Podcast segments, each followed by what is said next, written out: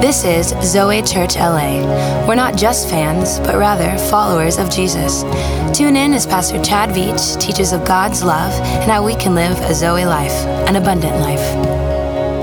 Uh, John chapter 5, we'll start at the beginning, verse 1. And um, you can follow along on the screen. It says, After this, there was a feast of the Jews. Now, anytime there is the of the word feast, you have my attention. And Jesus went up to Jerusalem. Now there is in Jerusalem by the sheep gate a pool, which is called in Hebrew Bethesda, having five porches. In these lay a great multitude of sick people blind, lame, paralyzed, waiting for the moving of the water. For an angel went down at a certain time into the pool and stirred up the water. Then whoever stepped in first after the stirring of the water was made well of whatever disease he had. Now, a certain man was there who had an infirmity for 38 years. When Jesus saw him lying there and knew that he had already been in that condition a long time, he said to him, Do you want to be made well? The sick man answered him, Sir, I have no man to put me into the pool when the water is stirred up. But while I am coming, another steps down before me. Jesus said to him, Rise, take up your bed and walk. And immediately the man was made well, took up his bed and walked. And that day was the Sabbath. If you're taking notes, I've titled the message this afternoon, Pool Party. We're going to have some fun here today. Can you pray with me one final time? Father God, we're so grateful. We just pray this afternoon that you would speak through me, you would sp- speak to the hearts, God, that we would be able to understand and fully see your mir- miraculous hand and your healing power through this story in our own ind- individual hearts. In Jesus' name we pray. Amen. Amen. Now, there are two types of people in this world. There's age old debates about the Coke versus Pepsi people. Or similarly, there's the in and out person versus the Shake Shack person. Now, I've yet to go to Shake Shack, but I've heard there's some Shake Shack loyalists. Anyone Shake Shack over In and Out? Okay, okay. There now, now there's also the debate of dog versus cats, or Samsung or Android versus iPhone? Is there even a debate there? It's like you text someone in green, you're like, seriously? There's like no Wi Fi in my house and it doesn't get through. But you know, and there's like several different debates. I'm more of like a dog versus no pets, and I end up on the latter because I'm like, I can't have a dog. I'd rather just have like another human to take care of. I'm not saying that prophetically, but we have three kids, if you don't know us. It's like six in LA, but that's okay. Um, there's also a debate about pools versus ocean. Okay, we live in a beautiful West Coast scenic ocean area where we can actually drive to see the beach. A lot of the middle of the country, they they have this trapped feeling where the ocean or the water is not by them. But we have the luxury and the beauty to behold this amazing, amazing Pacific coastline nearby. Now, there are there are people that would say like, "Oh, I love the beauty. I love God's creation. I love nature. I love the beach." And then there would be the argument of, I like the pool. It's clean. I don't get sand in my car or in my house or in my bathroom or down the drain or in every part, everywhere. And so when when my husband and I first got married, we began this debate. So, if you don't know our story, we grew up together. We dated for six months and we had a three month engagement and then we got married. Now, when you grow up to, with someone, you think you know them, but you don't really know them until you get married. And all my married people said amen. Okay. So now we're at our honeymoon in beautiful Hawaii, feeling so blessed at this scenic, beautiful, picturesque beachfront hotel, just gazing into each other's eyes. And nine months of a total duration of a relationship, we get to this moment and we're having these amazing conversations. And when you're new in a marriage or new in a relationship, even, you have this sense of like, I'm just gonna serve and please the other person. If they ask me what I want to do, I'm gonna be like, no, babe, what do you wanna do? And you just go back and forth, and then you find yourself watching college football in the middle of your honeymoon and being like, Yes, I totally want to watch football in Hawaii on my honeymoon because I love you and I want to serve you. I do love football, but.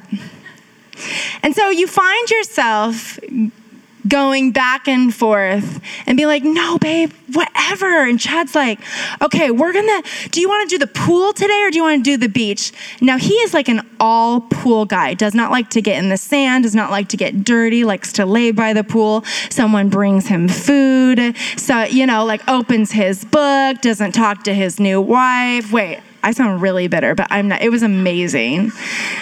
We have three children. Did I mention that? Okay. So, what happens is like day by day, I'm like, oh, oh, okay, what do you want to do today? He's like, I'm just feeling the pool. I'm like, yeah, me too. Totally.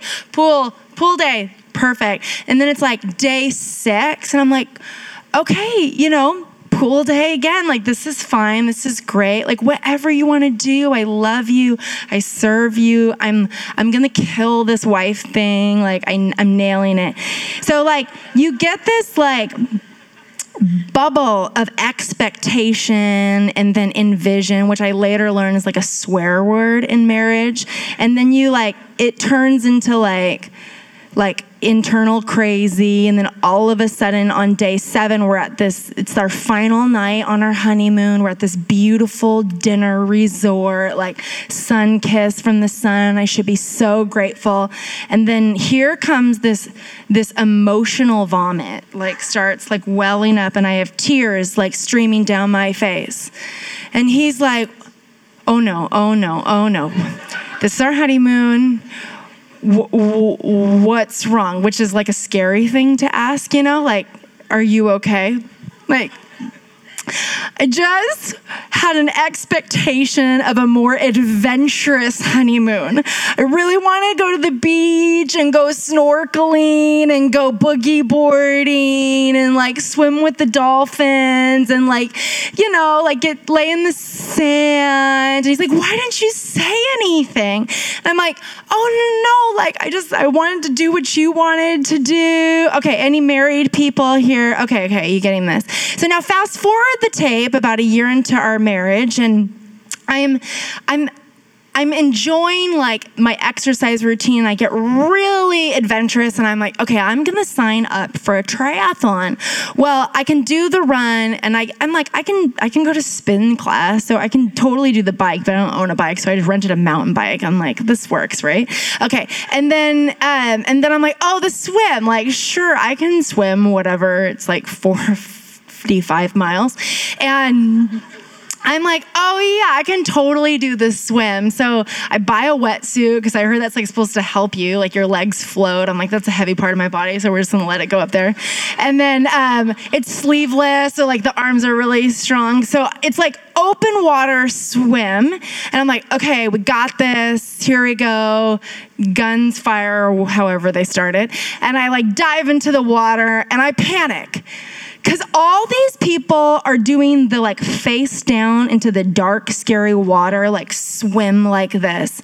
And I'm like, I, I, I'm, I'm out of breath under there and there could be like a shark and like people are swimming over me and I kind of can't breathe. So I'm like, okay, survival. So I did two minutes of different swimming rotations, all but the standard one that everyone else did. So I did backstroke. I'm like, oh, gaze into the sky, side scissor.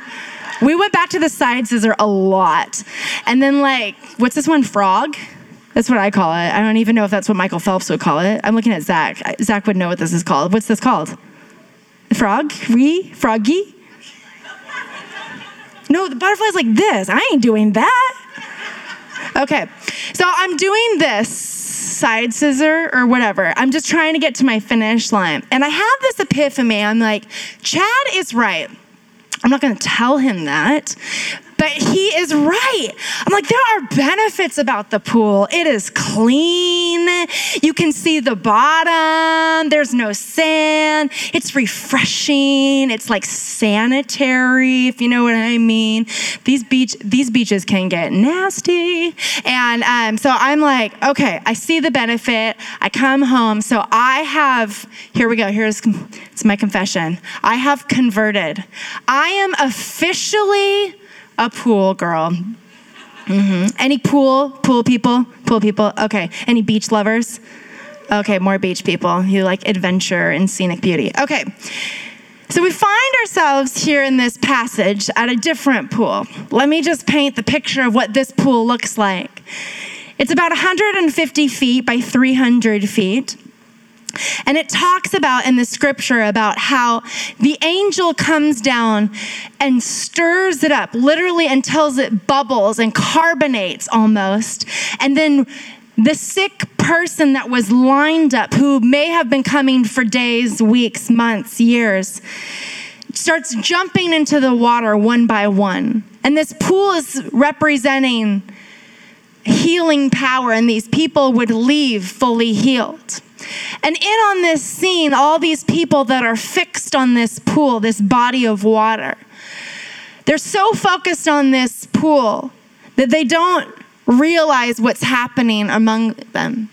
See, Jesus walks in and no one turns and looks and sees Jesus. He walks into this man who is gazed and his eyes are fixed on this pool. And he wants so desperately to get into that water, but he doesn't understand that the living water is standing behind him. See, I want to encourage you here this afternoon, whether you're at on this debate of pool versus beach, or whether you're literally in a debate within your heart of how you can get to whatever the pool is in your life, whether that means counseling or in need of relationship or getting to church, whatever seems like the temporary pool in your life that's going to fix you, there is a pool that is found in Jesus that is water that is eternal. See, we so often get consumed with what we think is going to be our hit, what we consumed with what we think is going to be our quick fix. We get consumed, we get gazed on this. And in John chapter 4, and just previous to this story, in verse 14, the woman the Samaritan woman comes and Jesus says, But whoever drinks of the water that I shall give him will never thirst again. But the water that I shall give him will become in him a fountain of water springing up into everlasting life. See, within you resides a fountain of water, a living water that's represented that Jesus lives in you. And this man was fixed on the temporary water. He didn't he wasn't able to see the miraculous living water that was, was beside him. Now, in this scripture, I want to point out it doesn't address all the details of his infirmity. It doesn't address the details of what he looked like necessary or how he acted or how he walked. But it does say that he carried that for 38 years. I just want to tell you that it's never, ever too late. And I think Jesus wrote the detail in this passage of his age to represent the significance of the miracle. See, he wasn't only tormented by the duration of the frustration and the pain that it would be to carry illness for 38 years. I think 38 years represents a broken heart because when you're overwhelmed by how long you have to walk through something, your heart tends to get sick and your eyes tend to get blinded by the miracle that's actually standing next to you. You know, before we got married, Chad proposed to me without us ever talking about how how we were going to get married or getting engaged. We never talked about our future. It was totally traditional. So he proposed without me having any clue of what was to come. And on June 6, 2008, my girlfriend right here, Jasmine, and I, we were at a Starbucks in Portland and we were journaling out of Ecclesiastes 3. Now, if you're familiar with that passage, it talks about seasons. And we all live in seasons. We see we live in seasons of mourning and dancing and weeping and joy and seasons and seasons and highs and lows. And then at the end of the season stretch, it says in verse 11 that God makes everything beautiful in his time. See, wherever you're at on your journey or in your season, God's timing is the perfect timing. And there is nothing too insignificant or too long or too big that He can't show up and show His miraculous power in. Amen. I grew up in a pastor's home. We didn't have a lot of excess or um, funds to go out to eat. And so my mom cooked meals at home mostly. And uh, she stretched her dollar and she's frugal with a combination of Christian hippie. So if you know that personality type, mom, if you're listening to the podcast, I love you. But she would often pull things out of the refrigerator, like slightly molded cheese and just cut off the mold, or if there's like a spot in the bread, cut a circle. Any poor kids here can relate with the pain? Okay. So, we just made it work, all right? So I have a bit of that, like, oh, like it's fine in me from my mom instilled that in me. So yesterday, uh, I'm cleaning out my fridge because I'm day two into this 30 day plan. Now, I don't diet, it's like a clean, healthy way of living. Is that what everyone in LA says? Um, I'm on day two. Pray for me if I feel a little loopy. I don't, I'm like, Chad's like gone three months without a dessert. I've gone like three days. And it's called Whole 30, but hopefully we'll make it to Whole 4. and it's kind of where we're at. No, I can do it. I can do it. Yeah, right. So we're cleaning out the fridge, and I'm like, ooh, milk expired three days ago. Like, no chunks, no problem. The kids are fine, you know? And I'm like, oh, eggs, five days old. Like, let's just boil them and make hard boiled eggs. Do we not have like a bowl of hard boiled eggs in our fridge? Yeah. Yeah. And we're like, oh, this is fine. Like, expired. We'll just toss it out. And I'm like cleaning the fridge, getting rid of like things like, like amazing things like gluten and sugar and like comfort foods like that. I'm like, oh, I gotta throw it in the garbage, apparently. Um, but, you know, I'm looking at the expiration dates and I'm like, oh my goodness, like all these things have expired. And I was thinking, I was like, you know what doesn't expire? God's promises for us do not expire his dreams that he's given to us or spoken into our hearts, there's no expiration date on it. It could take 38 years. It could take 38 minutes. It could take three or eight. We don't know. We just, what is the hardest part in the journey is we have to trust in his timing. We have to trust. Ah, it's a scary word. We have to trust and have faith that he is in control. Amen. See, the miracle wasn't necessarily in this place, it wasn't necessarily in the pool, it was in the person of Jesus. You know, this, this guy came so often, so regularly, and it talks about how he had been coming there for years and years. And I, I, I, drew myself a mental picture of what that looked like. And it talks about in the beginning, it designs the area that there's a sheep gate around this pool. And it says that there are five porches, five being the number of grace. And Bethesda actually means house of grace. And I thought to myself, in the Bible, it's referenced how this gate was actually the first of many gates to be built, and it referenced in Nehemiah, and how these gates were designed to protect sheep. Sheep we know being some of the dumbest animals out there.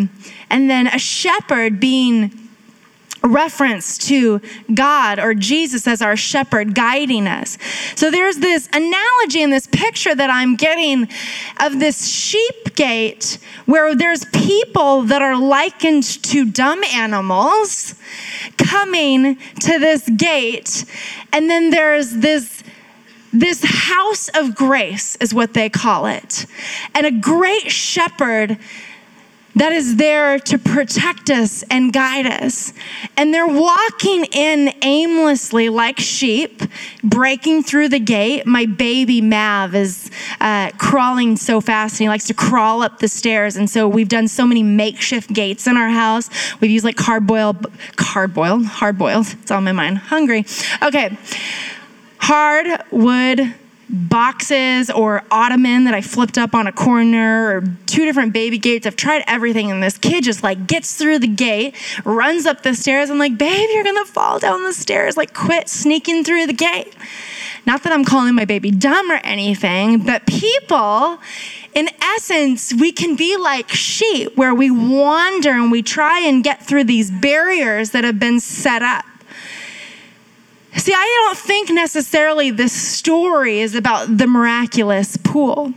I think this barrier is designed for us to see that God's grace is more sufficient than the regulations that he set. And so we. We come to these barriers in life, like these people, and we get so fixated on the thing that we think is going to fix our need or going to solve our issue or literally going to be the source for our miracle. But can I just encourage you that that miracle is in a person and not in a place. Let's not be gripped by places. Let's not be gripped by things that are temporary. Let's get our eyes focused on the person of Jesus. You with me? Amen. Okay. I love this. And number three, I just wrote down in verse 7, it says, The sick man answered him, Sir, I have no, no man to put me into the pool when the water is stirred up, but while I am consuming or coming, another steps down before me. See, this man had excuses to his response. But in verse 6, he asks, Do you want to be made well? He wants us to want it just as much as we do, if not more. And I just wrote down, He wants us to want it as much as He wants it for us.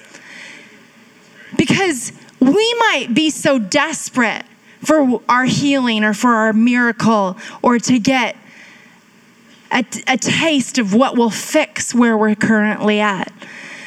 But He wants us in all His love and compassion. He wants it more for us. Do I want to be fit? Sure. Do I want to be healthy? Absolutely. Do I want to be lean or whatever? Sure. I want all those things. But do I want the pain of exercising? Do I want the scrutinizing feeling of burpees? Do I want the agony of push ups? Do I want the burn of, okay, anyone with me on this? No, no. I don't want the pain in the process because it's comfortable to be like, I don't want to sweat because I just washed my hair, or I don't want to go to the gym because I've just eaten, or like, I can't, I don't want to get, I don't want to be all like dirty for a dinner I have to go. Like, we don't want to mess up our comfortable routine. We don't want the pain in the process. But he asks him so significantly, Do you want the healing. He doesn't ask, Are you in pain? He doesn't ask, Is it hard? He doesn't ask. See, we serve a compassionate God that cares. We serve a compassionate God that loves. But we serve a God that is working on your behalf so intentionally that He desires and He wants more than you want you to be healed. So He's committed to your journey, He's there in your process, He's present in your pain. He wants it for you. And I love this picture of him asking in his desperate state and him in verse 7 complaining about all his issues. See, the faith can be a painful process for us. And I just thought about how we can be so comfortable on our routine. We can be so comfortable on what our mat is represented. He doesn't even look up in this scripture to see Jesus because he's looking so focused on the pool and on the mat. He's looking at two things.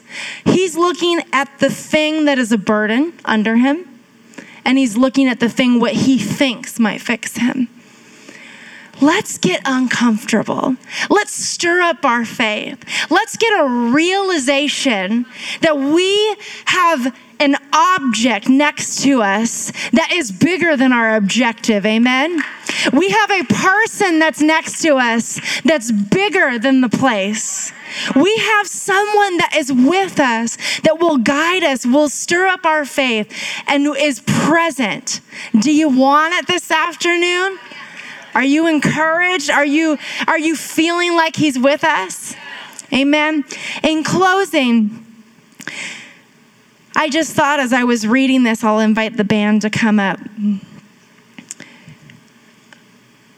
We're doing a series on Sent to the City, and uh, Chad will be continuing this next week when he's back.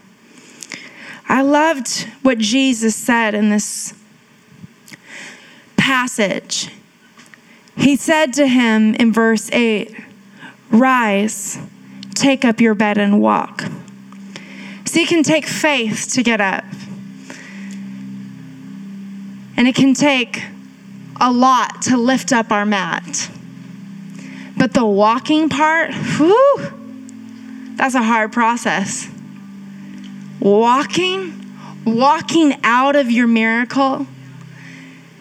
See, the entire point of Jesus performing miracles is that he gets us out of the place that we're in. The entire point is that we have a loving, gracious, good Father that wants us so desperately to get out of where we're at into the next season, into the place, into the purposes that He's called us to be. He's called you and I to walk.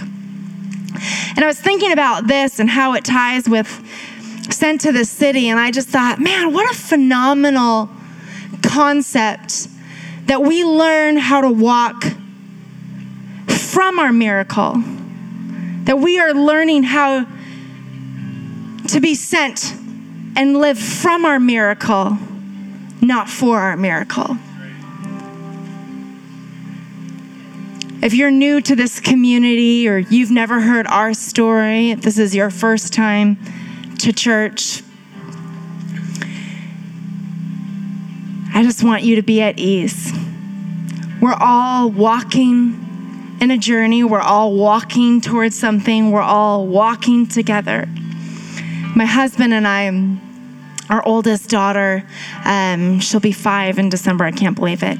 Uh, when she was four months old, many of you, many of you have heard this, but she uh, was diagnosed with a rare brain abnormality, and the doctor gave us a a death sentence on that day and said that my daughter would never do this and that, and she wouldn't be able to talk or walk, and in essence, she would have a life that she was um, lying all the time. And she was going to require a lot of care and that we would be caregivers for her. And I'm so grateful for the community that has rallied behind us and been on this journey. And we fully believe in healing. We have faith for her healing and that she would be fully restored, whether it's on this side of heaven or in heaven. But in the first service, I was worshiping and I didn't even put this correlation together when I was preparing this message, and I was I was picturing my daughter Georgia, who lays a lot on what would be a mat. Like her mattress she's either she's on different mattresses in our home. She lays a lot on a mat because she herself has a crippling disorder. And i got overwhelmed by the thought of what that would look like if she was in that state for 38 years not because of the pain and the suffering, but what happens to the condition of my soul or my heart when I care for her for that long.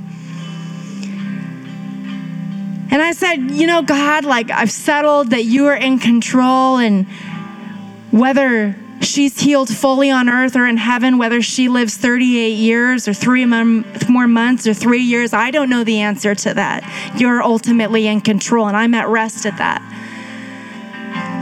But I thought about how there's been little miracles along the way.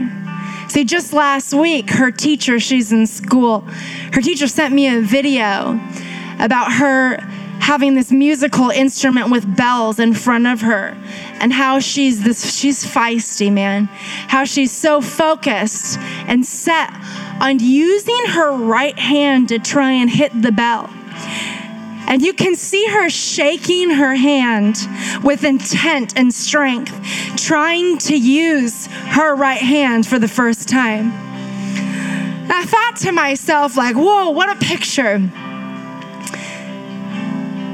You know, it's overwhelming and it's daunting sometimes to think about the things, our sicknesses, our infirmities that grip us and, and suck our soul almost to think, how long do I have to face that, God?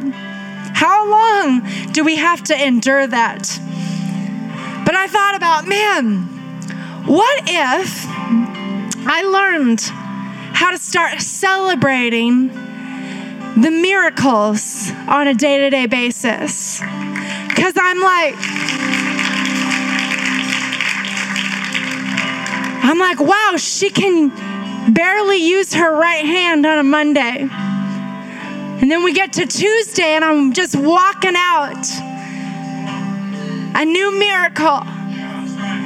And then I'm walking out a new miracle. And it's Thursday and it's Friday and I'm not living from Sunday to Sunday. And I start settling in my heart what if I start living from my miracle? What if we as a community collectively start living from our miracles? What if we start walking in our job places and say, I'm sick, but God did this, and God did that, and God did it. What if we walk into our families where there might be brokenness and heaviness in our homes and celebrating miracles upon miracles that are taking place? Come on, church, can you stand with me? Let's stop looking at the evidence of his absence and let's start focusing on the evidence of his presence that is here today.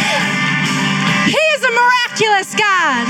He is a loving Father. And if we live from His miracle and start walking to the next miracle, we can do something big. Thanks for tuning in to this week's podcast. We hope you were inspired and encouraged by the message.